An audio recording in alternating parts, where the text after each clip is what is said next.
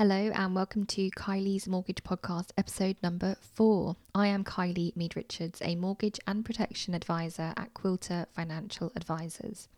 This is the place where I share with you hints, tips, ideas, and strategies to guide you around all things mortgages.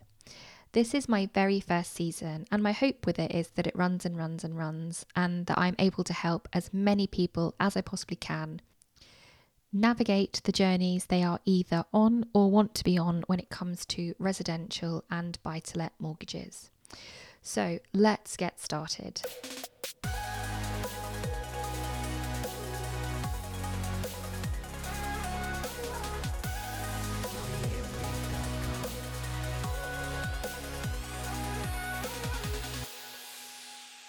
If you listen to this podcast and you like what you hear, I would be very grateful if you would take the time to leave me a review, as it really will help me out. Because this is a very new podcast, I'm keen to see it do well, and your reviews will definitely help me get up the rankings on the various platforms and to be seen and heard by more people. If you are kind enough to leave me a review, I will be very grateful indeed. So, what is coming up on today's show? On today's show, I'm going to be giving you a tongue in cheek cheat sheet, which will help you get your application in with a lender and out the other side as quickly as possible. These tips are intended mainly for residential application, but I am sure that the couple of you will easily cross these over to buy to let mortgage applications. So, how to make your mortgage broker fall in love with you. While it's not 100% necessary for your mortgage advisor to love you, I thought I would share with you some of the things which clients do which make their mortgage journey harder for them and the mortgage advisor working for them. So, if you follow these little tips I'm about to share with you, your mortgage journey will flow and you will notice that the whole process is much more stress free. And in the process, the mortgage advisor will love you as a client. Tip number one provide all of the documents you have been asked for. When I meet a client, I provide them with what I call a shopping list of all the documents which will be needed for a mortgage application. The word needed really should be underlined here. I can't tell you how many times I turn up to a client's home for our meeting to find that they either have no documents at all, half the documents, or somewhere in between. In order to obtain a mortgage, it is necessary for your mortgage broker to have certain documents. By not producing these documents that you've been asked for, you will prevent the advisor from doing their job for you. It's incredibly difficult to properly source a mortgage for someone if you don't have all of the facts about the client. By not providing certain items such as payslips or SA302s or bank statements, which have been asked for, the advisor will not be able to get the work done for you when it comes to the research stage. What's more, by not having all the necessary documents at their disposal, the advisor isn't able to send the application into the lender.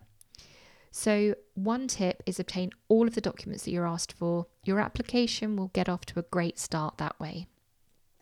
Tip number two make sure that all of your documents are in order. Once you get the document list from your advisor, I would encourage you to get these in order. And by that I mean make sure that all the documents are there, all the information on the documents is correct, and check that all the documents have on them your address, your current residential address. Make sure that your driving license has your current residential address on it. And if any of the documents are not correct or show incorrect information, then do your utmost to get them altered. So, tip number two is make sure the information is a correct representation of your situation. Tip number three your credit report is a good way of capturing a lot of the information that you will be required to provide.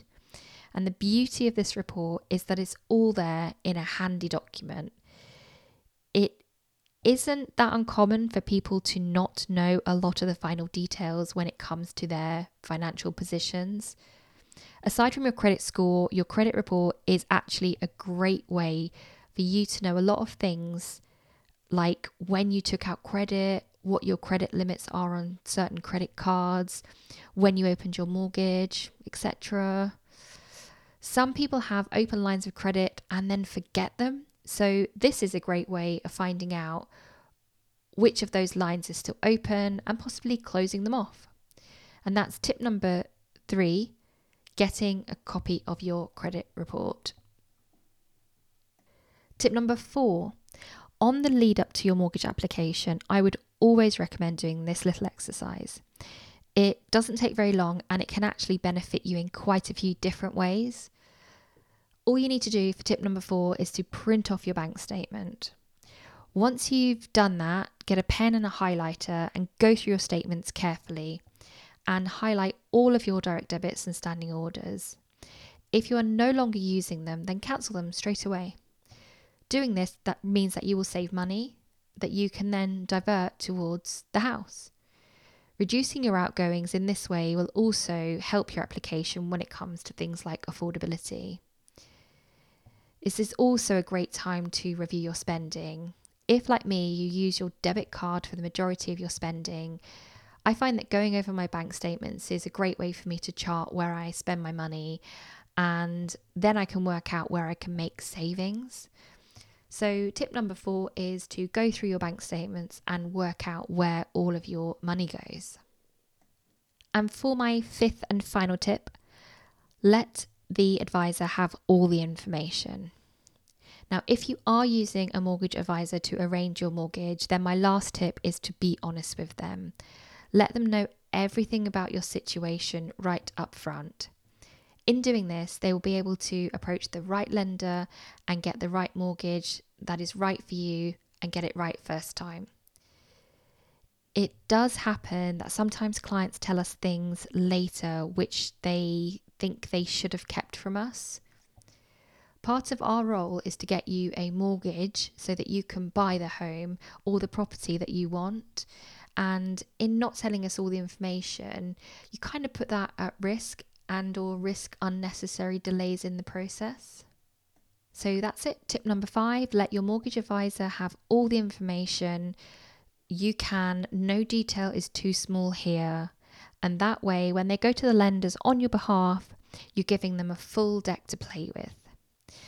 So, if you have any questions about the topics discussed in today's episodes, or you have a question yourself which you think might make for an interesting episode, please don't hesitate to contact me on Kylie Mead Richards at quilterfa.com or by contacting me via LinkedIn, Facebook, or Instagram. I shall leave all of the contact details in the show notes as well. And once again, thank you so much for listening to me on Kylie's Mortgage Podcast. And if you have liked today's show, then please don't forget to leave me a review because, as I said, it really does help me get me up the rankings.